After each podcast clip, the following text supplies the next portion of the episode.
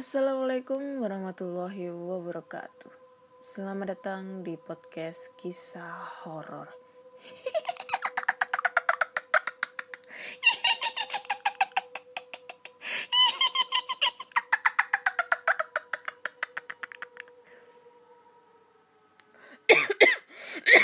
Alah, langsung batuk anjing. Oke, jumpa lagi dengan aku Ana di sini akan membacakan cerita horor ataupun email berhantu yang sudah dikirimkan teman-teman melalui podcast kisah horor at gmail.com ataupun di DM Instagram podcast kisah horor dan DM Instagram Ana Olive ya. Oh, udah memasuki bulan baru ya tanggal 1 Oktober 2020 Cile Eh, nggak uh, kerasa lagi udah mau masuk tahun 2021 tahun baru ya. Kurang berapa bulan lagi ya? Oktober November Desember. 30 ya kurang lebih 90 harian lagi lah ya.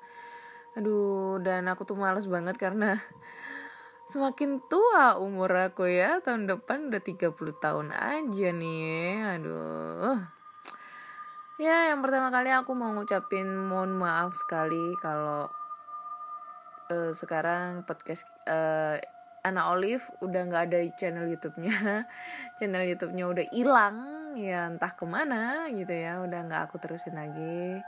Jadi yang udah support di channel YouTube Ana Olive, terima kasih banyak. Yang udah subscribe juga terima kasih. Uh, apa ya? Tanpa dukungan kalian juga aku nggak bisa semaju kayak gitu. Subscriberku banyak. Ya lumayan lah 3000 subscriber. Bagiku udah bagiku tuh udah banyak banget gitu ya. Oh sedih sih sebenarnya tapi ya mau gimana lagi? Karena ada sesuatu hal yang membuat aku harus melepaskan channel YouTubeku ya. Tapi channel YouTubeku nanti dipegang sama temanku yang kebetulan dia bikin sketsa horor. So jangan lupa pantengin aja ya. Nanti nggak tahu nama channelnya apa berubah apa tetap aja di channel di link aku. Cuma nanti nama channelnya berubah ya. Sedih banget.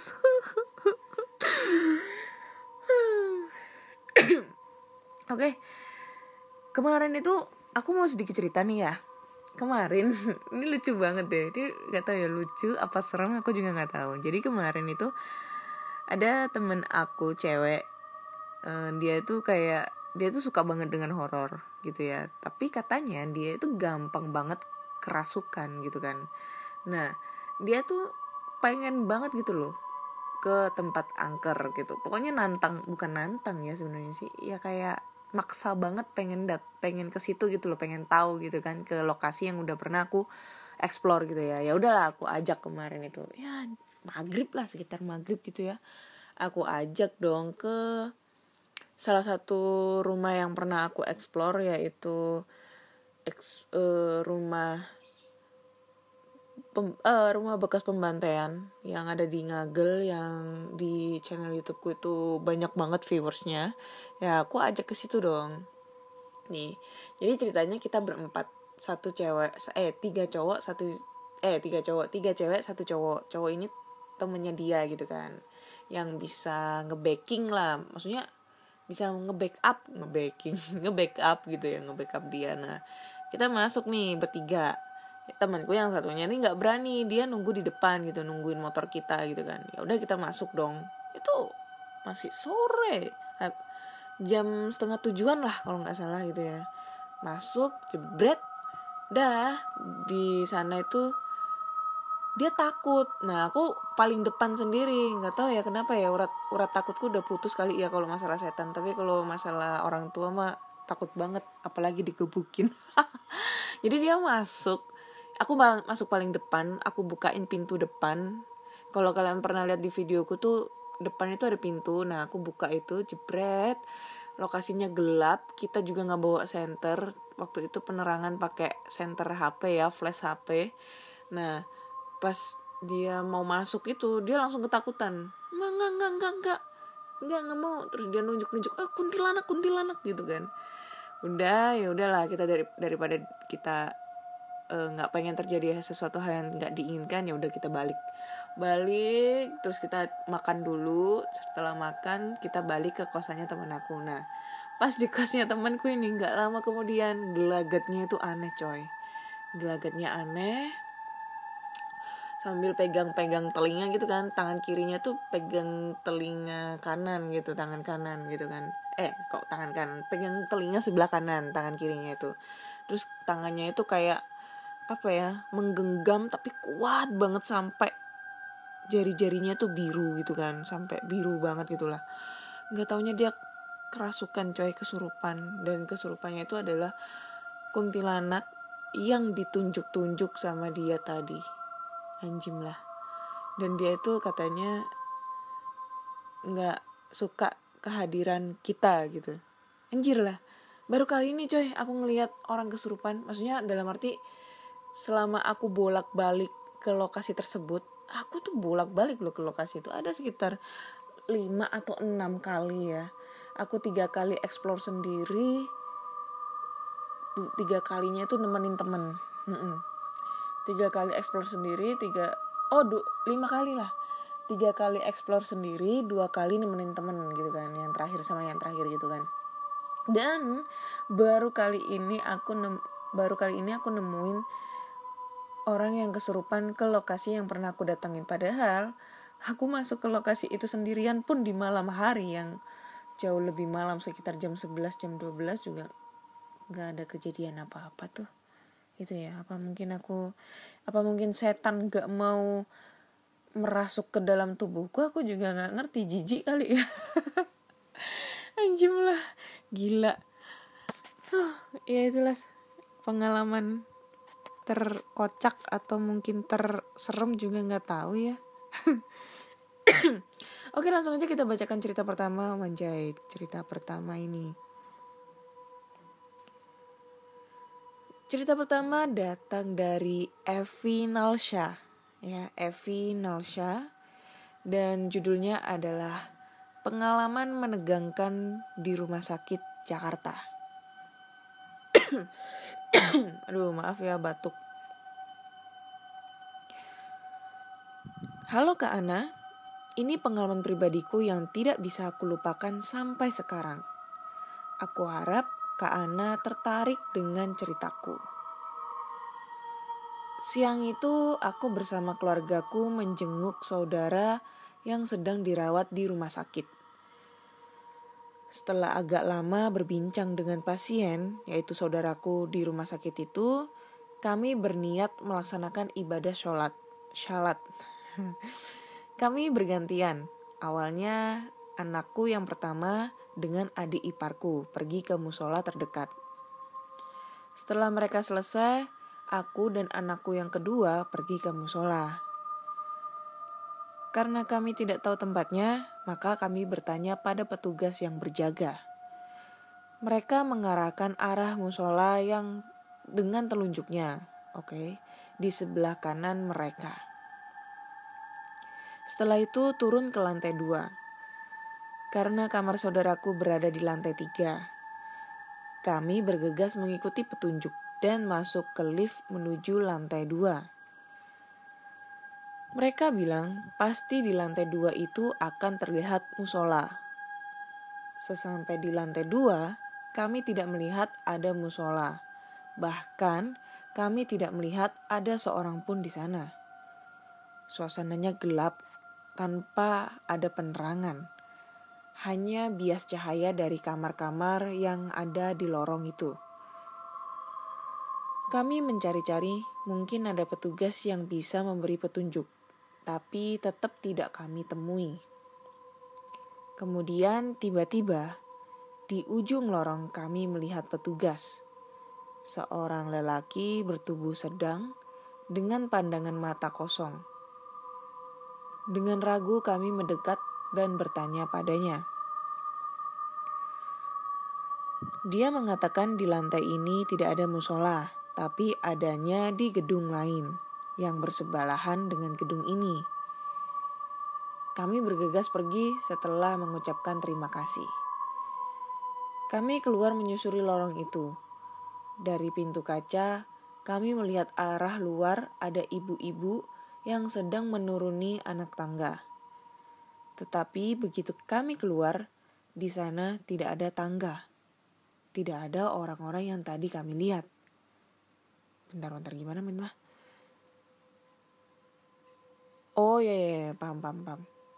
Jadi dia si mbaknya ini menyusuri lorong. Terus dia tuh ngelihat dari pintu kaca, dia tuh ngelihat ke arah luar ada ibu-ibu yang sedang menurunin anak tangga.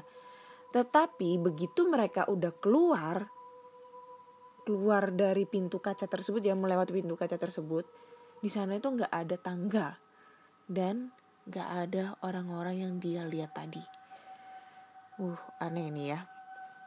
Oke lanjut. Anakku sempat merekam video suasana di lorong, serta keberadaan ibu-ibu tadi yang menuruni anak tangga. Dan kami berdua langsung mengecek apa yang ada di video itu. Pada kenyataan berbanding terbalik, bulu kuduk kami berdiri. Ketegangan terjadi. Kami ter kami berlari secepat mungkin sesam eh secepat mungkin Sesampai di luar, kami mencari seseorang yang bisa membantu kami dan syukurlah ada orang yang memberi petunjuk kalau musola berada tidak jauh dari kami. Bergegas kami ke musola dan berdoa untuk meminta perlindungan pada Tuhan dari segala jenis syaiton yang terkutuk. Alhamdulillah akhirnya kami bisa kembali ke kamar di mana saudaraku dirawat. Sesampai di ruang itu, anakku bertanya, haruskah video tadi disimpan atau dibuang saja? Aku jawab dengan cepat, buang! Karena aku khawatir ada kelanjutannya apabila masih menyimpan video itu. Hmm, semoga tidak akan terulang lagi. Amin. Amin, amin, ya rabbal alamin. Begitulah ceritaku, aku sudahi sampai di sini. Terima kasih. Oke, terima kasih Mbak Evi ya. Aduh sayang banget kalau ada videonya. Itu seru banget. Pasti aku posting di Instagram aku ya. Di feed Instagram. Itu keren banget bakal keren banget. Aduh aku pengen tahu sebenarnya kejanggalannya yaitu ya pada saat si anaknya ini ngevideo. Anjir lah nyamuk. Si anaknya ini ngevideo di video itu kelihatan ada ibu-ibu yang sedang menurunin tangga tapi kenyataannya pas dia keluar dari lokasi tersebut, maksudnya keluar dari pandangan pertamanya itu, si Mbak Evi sama anaknya ini gak ngeliat ada anak tangga sama ibu-ibu. Berarti Mbak Evi ini udah disesatkan sama setan. Dan yang paling dan dia itu disesatkannya itu berapa kali anjim? Dua kali ya. Dia nanya sama orang di sekitar rumah sakit. Petug yang bisa dibilang katanya petugas rumah sakit itu dua kali. Dan dua kalinya ini kedua-duanya ini menyesatkan Mbak Evi gitu loh. Sehingga dia tuh tidak bisa menemukan tempat yang dituju yaitu musola ataupun jalan keluarnya. Kayak gitu kan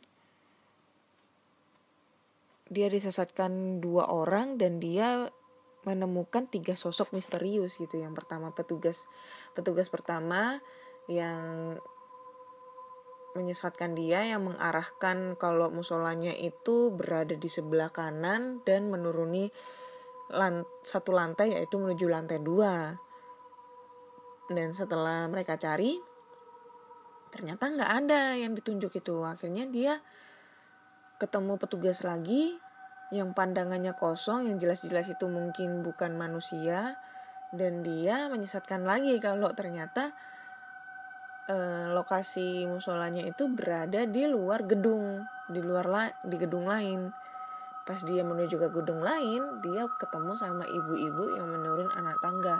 Tetapi pas itu dia melihatnya di uh, di ruangan berbeda gitu ya dengan dibatasi pintu kaca dan setelah dia keluar dari pintu tersebut dia tidak menemukan adanya anak tangga maupun ibu-ibu tadi. Dan pada saat dia ketemu yang manusia sebenarnya orang akhirnya dia ditemukan sama musola. Anjim lah. Serem. Emang serem sih. Kalau rumah sakit itu serem banget gitu loh. Serem banget. Di Surabaya itu rumah sakit yang paling paling ekstrim itu ya itu RSUD Dr. Sutomo. Itu banyak banget cerita-cerita horor di sana. Apalagi banyak banget sekarang gedung-gedung baru gitu ya. Dan rumornya dulu ada suster gepeng nggak salah. Iya suster gepeng atau suster ngesot ya? Susternya gepeng. Soalnya beda cerita nih suster gepeng sama suster ngesot. Kalau suster gepeng itu badannya dia kegancet pintu lift kalau suster ngesot kakinya dia yang patah gara-gara kena pintu lift itu sayang banget kalau ada videonya. Keren ini Mbak Evi. Keren banget Mbak Evi. Aduh Mbak Evi ada cerita lagi nggak? Ditunggu nih ceritanya berikutnya ya. Ini keren nih rumah sakit. Rumah sakit di Jakarta. Apa ya yang serem itu ya rumah sakit di Jakarta? Oh. Oke lanjut kita ke cerita kedua Cerita kedua dari mana ini ya? Oh ini. Assalamualaikum warahmatullahi wabarakatuh. Waalaikumsalam. Salam rahayu dan selamat malam ke Ana. Iya. Kali ini saya bercerita tentang pengalaman saya sendiri saat mendaki Gunung Merapi bersama almarhum kawan saya. Innalillahi wa Judulnya Pendakian Gaib Gunung Merapi. Perkenalkan aku Mandagi, dipanggil Gus, panggilan akrabnya. Oke, aku panggil Gus aja ya. Mandagi kayak kurang kayak bukan kurang tapi susah. susah pengucapannya. Kami adalah kawan lama yang kebetulan memiliki satu hobi yaitu mendaki gunung. Aku sangat sering mendaki bersama Ilham sejak tahun sekitar 2016 sampai 2017. Hingga waktu itu aku lupa bulan berapa yang jelasnya saat itu tepat tujuh hari setelah aku dan Ilham turun dari Gunung Merapi Jawa Tengah dan aku kehilangan Ilham untuk selama-lamanya.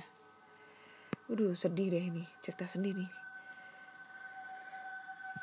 Saat itu aku dan pihak keluarga Ilham sangat yakin bahwa kematian Ilham ada hubungannya dengan makhluk halus.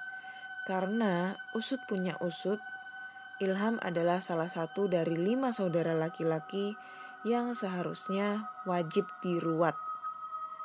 Diruat itu apa ya? Nggak ngerti deh. Hal itu dikuatkan dengan penuturan ceritaku tentang apa saja yang sebenarnya terjadi selama aku dan Ilham berada di Gunung Merapi saat itu. Anjim, ini panjang ceritanya. oke, oke, kita bacakan ya. Sabar, sabar. Pengalaman itu tentu saja tidak akan pernah kulupakan selama hidupku. Karena selain merenggut nyawa temanku, pendakian saat itu juga sangat dipenuhi dengan kejadian yang tidak masuk akal. Hari itu, aku dan Ilham berencana melakukan pendakian ke Gunung Merapi, Jawa Tengah. Karena kami berasal dari Jawa Timur, kami memulai perjalanan kami dengan menggunakan angkutan umum. Setelah melakukan berbagai persiapan, akhirnya pagi itu kami berdua berangkat menuju salah satu terminal. Sesampainya di terminal dan menunggu beberapa lama, akhirnya bus yang kami tunggu tunggu pun tiba dengan penuh semangat. Saat itu kami langsung melangkahkan kaki ke dalam bus. Karena memang pendakian ini sudah kami rencanakan dari jauh-jauh hari, jadi tidak heran jika saat itu perasaan kami benar-benar sangat bahagia. Selama perjalanan, waktu kuhabiskan dengan beristirahat, karena aku tahu bahwa perjalanan ini akan sangat panjang dan melelahkan. Hingga akhirnya saat itu kami sampai di base camp Merapi pada malam hari. Malam itu suasana base camp cukup ramai karena seingatku malam itu adalah malam minggu. Memang sesuai rencana awal, kami akan melakukan pendakian ini dengan cara bergabung dengan pendaki lain. Karena selain ini adalah eh karena selain ini adalah pendakian pertama kami di gunung ini. Sepertinya terlalu berbahaya jika kami mendaki cukup berdua, eh cuma berdua. Ditambah ini sudah malam, pikirku. Makan di mana, Gus? Kita belum makan malam loh. Mending makan dulu, baru naik. Tanya Ilham tiba-tiba. Nanti saja deh Ham, usulku. Mending kita jalan dulu gimana? Nanti kita berhenti di pinggir jalan. Sambil nunggu pendaki lain lewat, kita bisa masak mie instan.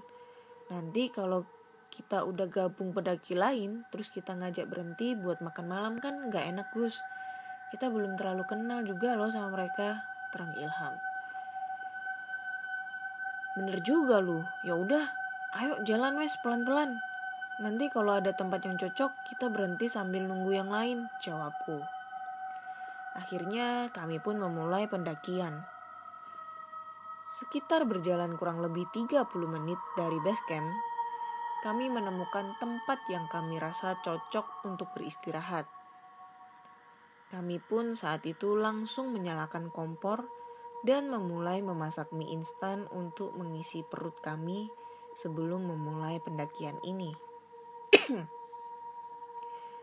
Selama kami beristirahat, banyak sekali pendaki yang lewat di depan kami. Karena saat itu kami memang tepat berada di pinggir jalan dengan suasana cukup ramai pendaki yang berlalu lalang. Aduh, batuk. Monggo mas. Sesekali terdengar sapaan pendaki lain di sela-sela kami yang sedang asik menikmati mie instan. Kami pun membalas sapaan mereka dengan senyuman hingga kata-kata penyemangat. Setelah selesai makan malam, kami tetap di tempat ini sambil menunggu pendaki lain. Dan tidak beberapa lama kemudian, akhirnya ada rombongan pendaki lain yang hendak naik itu terlihat dari sorot headlamp di kepala mereka yang sesekali menyorot ke arah kami. Eh, itu ada pendaki Ham. Yuk, gabung aja deh. Kita naik sekarang, ajakku. Jangan yang rombongan ini, Agus. Mereka kelihatannya kurang bersahabat. Dengar deh, mereka kalau jalan sambil bercanda. Kencang banget suaranya, ucap Ilham. Lu tahu dari mana? Enak dong kalau sambil bercanda. Nanti perjalanan jadi gak berasa, jawabku. Aku gak mau gabung rombongan in yang ini pokoknya. Mereka cowok semua, Gus. Males ah, gak ada ceweknya. Monoton, keluh Ilham. Lu tahu dari mana? Kita lihat wajahnya aja belum, protesku. Lihat aja bentar lagi, pasti gak ada ceweknya. Soalnya aku nggak dengar suara cewek sama sekali, jawab Ilham. Ternyata prediksi Ilham tentang rombongan pendaki yang lewat itu benar. Mereka beranggotan, beranggotakan delapan orang yang berjenis kelamin laki-laki. Dan sesuai permintaan Ilham, kami pun kembali menunggu rombongan berikutnya. Dan sekitar pukul 10 malam, Akhirnya kami melihat ada ada pendaki berikutnya. Ham, ini udah jam 10 malam. Apa pun alasan lu, kita harus gabung rombongan ini. Mau ada ceweknya atau enggak, aku nggak peduli. Daripada nanti kita naiknya kemalaman, ucapku. Ilham saat itu hanya diam dan mengangguk. Setelah beberapa saat, rombongan mereka pun sampai di depan kami. Dan saat itu kami langsung memberhentikan mereka dan mencoba mengutarakan maksud kami bahwa kami akan ikut bergabung dalam perjalanan mereka. Singkat cerita, kami pun akhirnya berkenalan dan dipersilakan untuk ikut bergabung bersama mereka. Rombongan ini mengaku berasal dari Jawa Tengah. Mereka beranggotakan tiga laki-laki dan dua perempuan. Selama perjalanan, keadaan mulai berubah yang awalnya kami kira suasana akan cair dan menyenangkan, ternyata tidak. Mereka hanya diam dan seolah tidak menganggap kehadiran kehadiran kami. Saat itu aku dan Ilham sesekali saling bertatap muka sambil merasa keheranan dengan rombongan ini. Kenapa kok gak ada yang ngobrol ya, pikirku. Kami pun melanjutkan perjalanan karena aku dan Ilham tidak pernah sekalipun ke gunung ini, jadi saat itu aku berada di barisan belakang dengan hanya mengikuti ke mana pun mereka berjalan.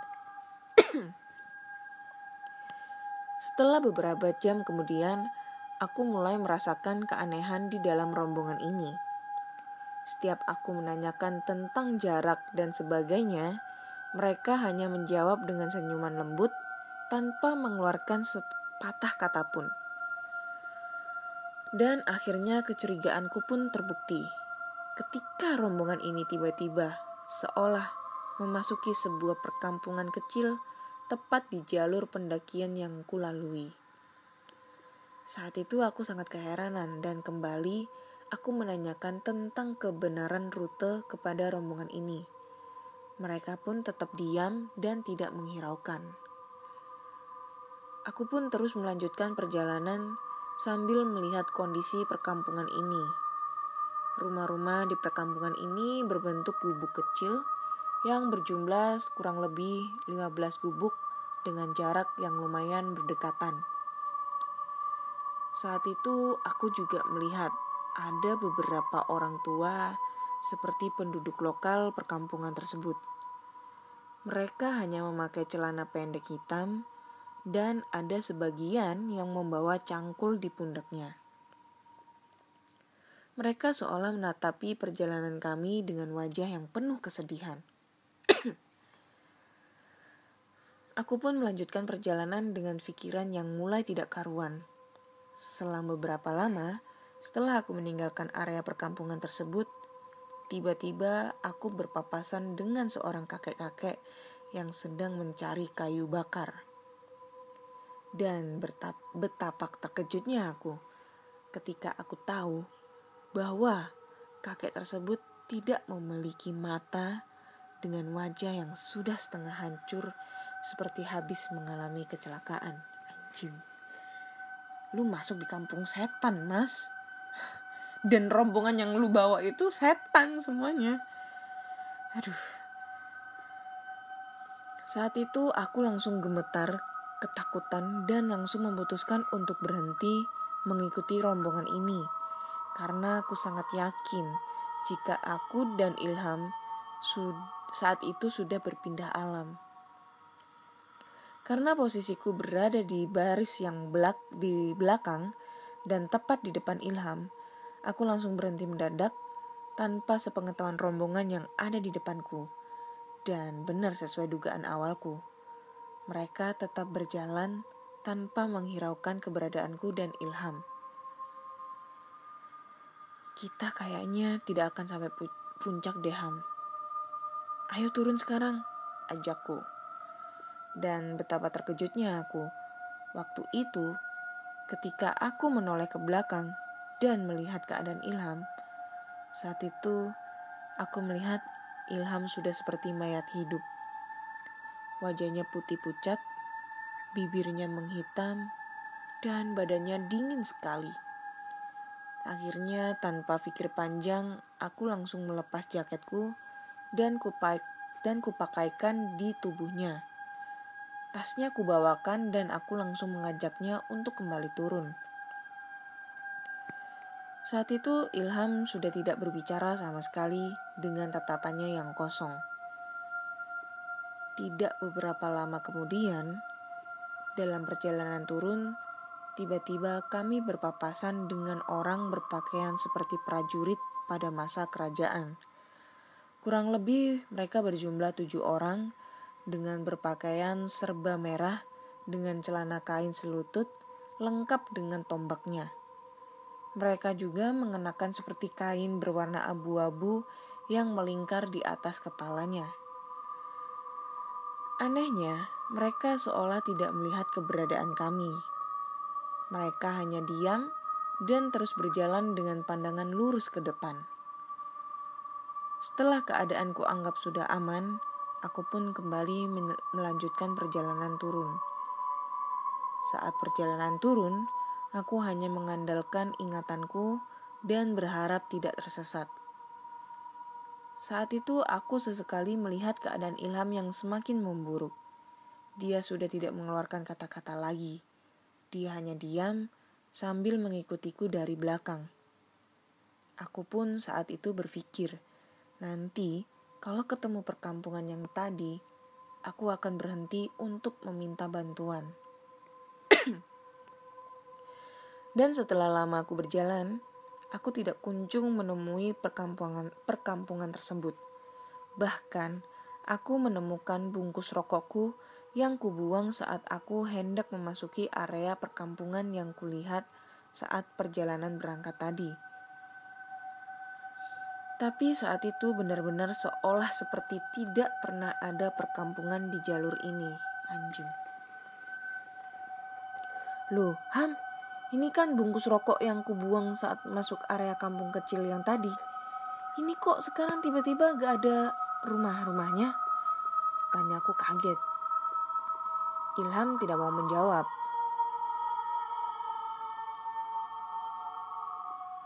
Dia hanya diam dengan tetap menundukkan kepalanya.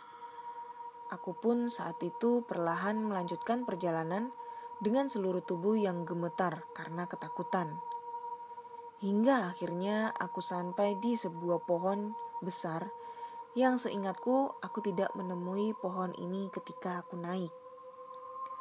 Hal itu membuat aku berpikir bahwa aku dan Ilham benar-benar sudah tersesat karena Ilham sudah mengaku tidak kuat berjalan lagi dan mengingat keadaan dia sudah mulai parah. Aku aku putuskan untuk mendirikan tenda di sini. Saat itu aku berpikir, lebih baik perjalanan kulanjutkan besok pagi saja agar lebih aman.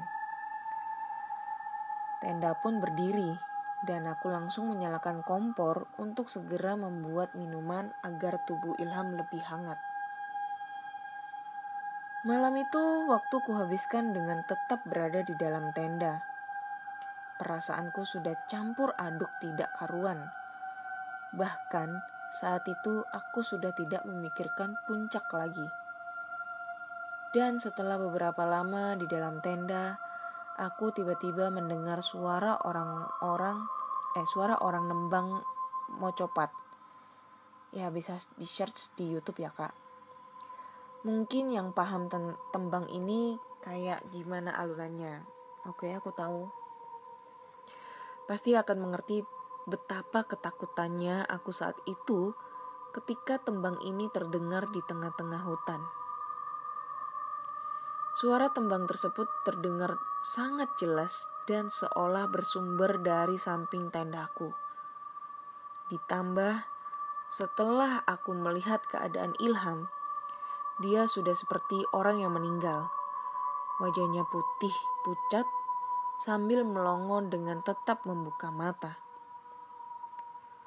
Malam itu, suara tembang mocapat tersebut seolah-olah menjadi alunan kematian Ilham dan aku pun sudah tidak bisa lagi menahan tangis.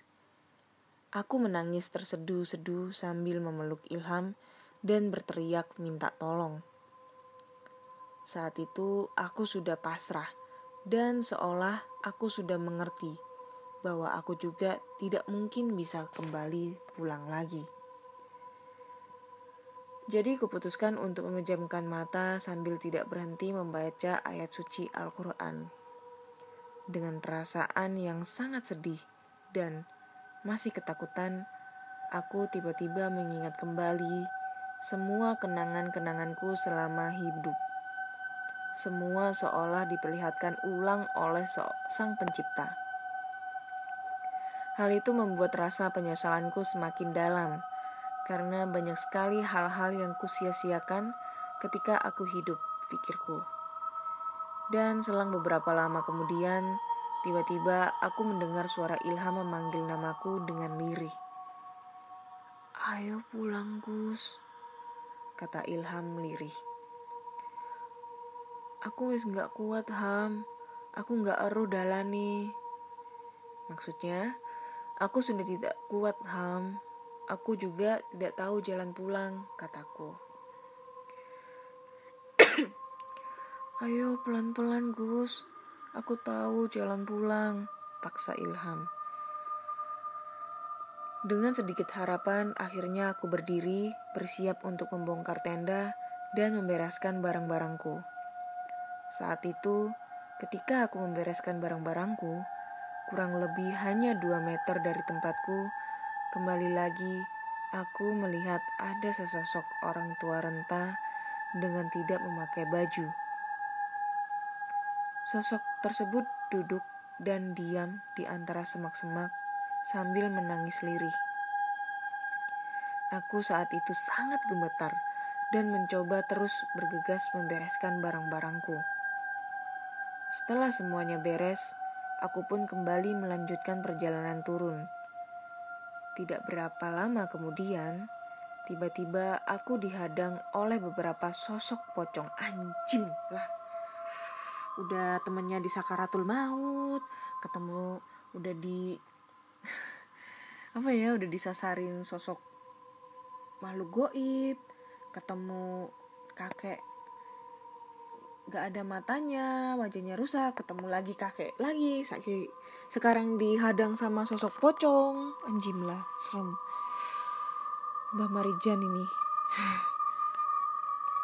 Sosok tersebut tepat berada di tengah rute kami, lengkap dengan balutan kain putih yang terlihat masih baru. Aku pun saat itu langsung lari tunggang langgang sambil berteriak minta tolong.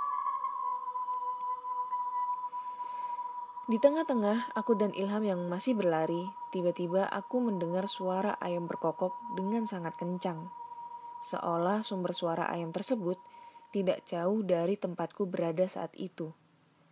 Ikuti suara itu Gus, ucap Ilham tiba-tiba. Itu sebelah kanan kita Ham, gak ada jalan, ini rumputnya tinggi banget, jawabku heran. Tiba-tiba, tanpa banyak bicara, Ilham langsung berbelok ke arah kananku dan mencari sumber suara ayam tersebut. Dan tanpa pikir panjang, aku pun langsung mengikuti Ilham. Dan ternyata tidak lama kemudian, aku tiba-tiba sampai di kebun warga yang kemarin malam aku lewati dengan ilham. Saat itu aku langsung melakukan sujud syukur dan segera untuk kembali pulang ke rumah. Dan anehnya lagi, setelah aku sampai di sekitar rumah warga, aku melihat waktu sudah menunjukkan pukul 9 pagi. Saat itu aku sangat kebingungan sekali, mengingat aku kemarin saat membereskan tenda, suasana saat itu jelas masih gelap gulita dan setelah itu aku belum lama berjalan, aku mendengar suara ayam dan tiba-tiba keluar sudah di ladang kok jadi su kok bleh, kok jadi sudah siang pikirku. Intinya saat itu memang tidak bisa dijelaskan dengan akal sehat. Kami seolah keluar dari dimensi waktu yang berbeda. Dalam perjalanan pulang, keadaan Ilham sudah tampak membaik. Meskipun kini dia lebih banyak diam dan berbeda dari Ilham yang ku kenal. Hal itu tidak menjadi masalah karena aku pikir dia pasti masih shock dengan kejadian yang telah kami alami bersama. Sesampainya di rumah, aku langsung istirahat dan tidak menceritakan pengalaman ini kepada siapa pun karena saat itu aku takut keluargaku jadi cemas dan sebagainya. Jadi aku memilih diam dan berusaha melupakannya. Hingga tepat tujuh hari sepulang kami dari Merapi, aku mendengar bahwa Ilham meninggal dunia secara tidak wajar.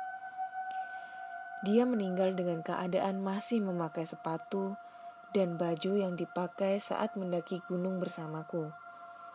Dan betapa terkejutnya aku saat itu. Ternyata saat eh ternyata isi tas Ilham juga kabarnya masih utuh dan seolah dia benar-benar baru pulang dari gunung tersebut. Saat itu setelah kematian Ilham oleh pihak keluarga Ilham, aku langsung dipanggil untuk memberikan kesaksian. Dan aku pun berkata sejujurnya, hingga aku saat itu menawarkan untuk kembali, eh, untuk melihat kembali ke base camp Gunung Merapi, bahwa aku benar-benar sudah turun tujuh hari yang lalu bersama Ilham. Aku menceritakan semuanya dengan apa adanya, mulai dari keberangkatan kami, hingga aktivitas apa saja yang kami lakukan di gunung tersebut. Di tengah-tengah, aku masih menjelaskan salah satu dari keluarga Ilham tiba-tiba bernyanyi lirih tembang mau capat sambil melenggak-lenggokkan lehernya. Saat itu aku sangat terkejut dan langsung teringat suara alunan itu. Suara itu persis seperti suara yang aku dengar di Merapi saat masih bersama Ilham.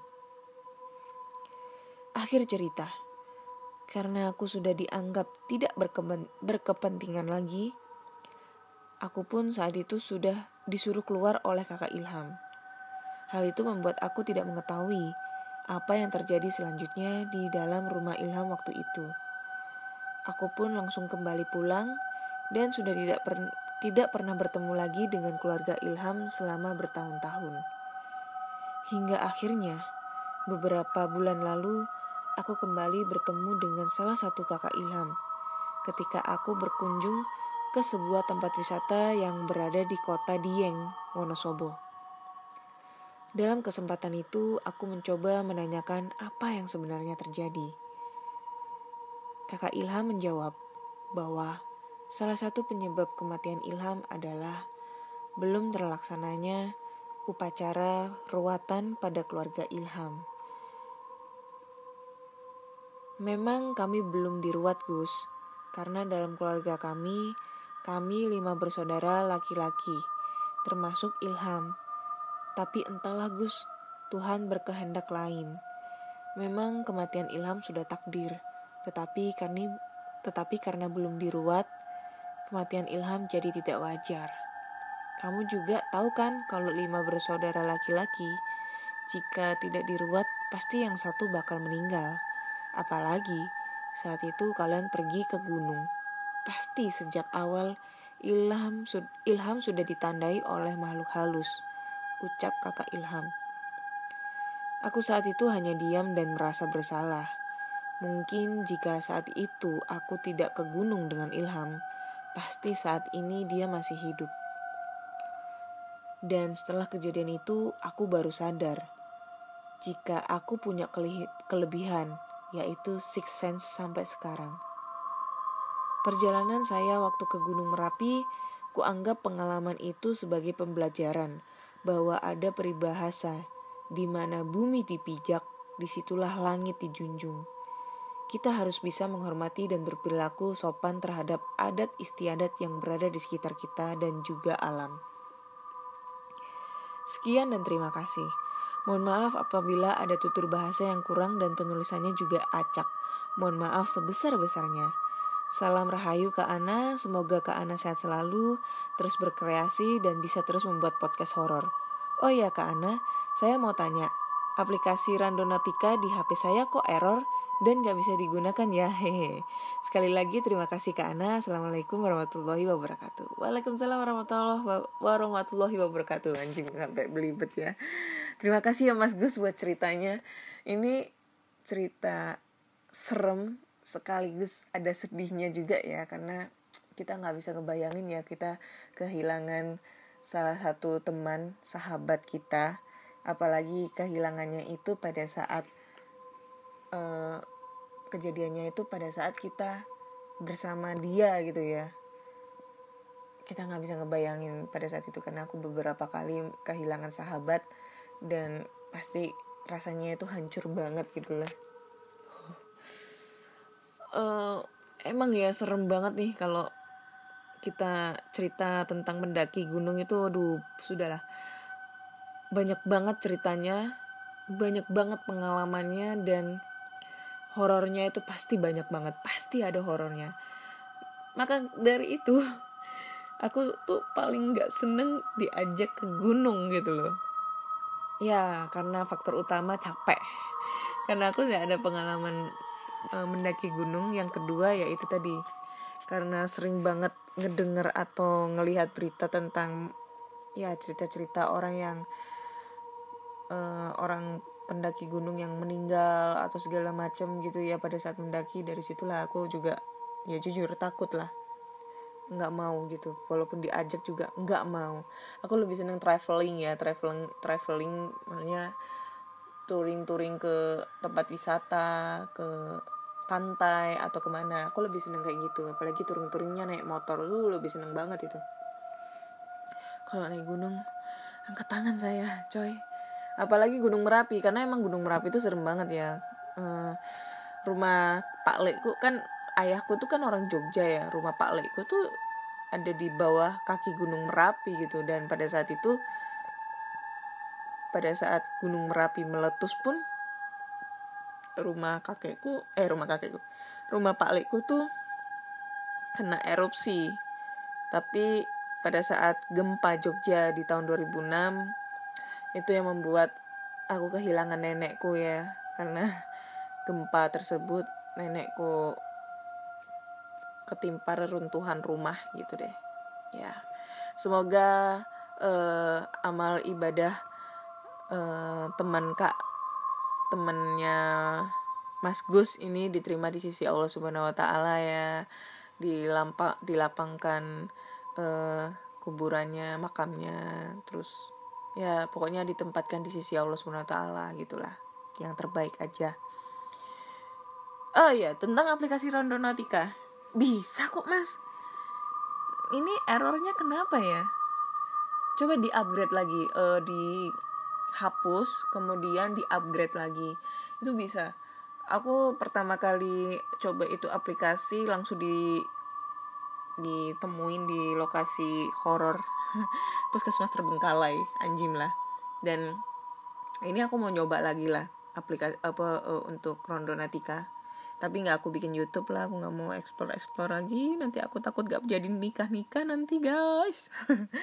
Gak jadi nikah nanti aku kalau aku bikin YouTube lagi ya.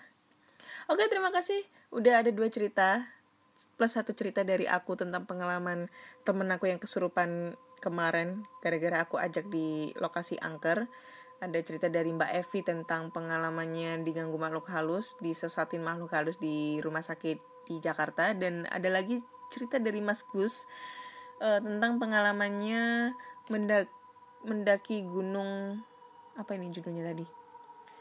Uh, pendakian gaib Gunung Merapi. Tuh. Memang kalau cerita gunung itu gak ada habisnya, coy. Huh Oke, terima kasih teman-teman sudah mendengarkan podcast kisah horor kali ini di episode 51. Uh, eh, jika kalian mempunyai cerita horor, entah itu pengalaman kalian sendiri, teman, kakak, adik, saudara, ayah, ibu, kakek, nenek, pacar, tetangga, dan lain-lain, kalian bisa langsung aja kirim ceritanya ke podcast kisah at gmail.com ataupun di DM Instagram podcast dan DM Instagram Ana Olive. Jangan lupa klik tombol follow agar kalian selalu update tentang cerita-cerita horor berikutnya dan podcast kisah horor bisa didengarkan di Spotify, Google Podcast, Apple Podcast ataupun di Anchor. Jangan lupa klik tombol follow ya. Ya menuju 100 ribu play nanti pasti ada giveaway, oke? Okay? Terima kasih untuk semuanya sudah mendengarkan. Pantengin terus podcast kisah horor dan selamat malam.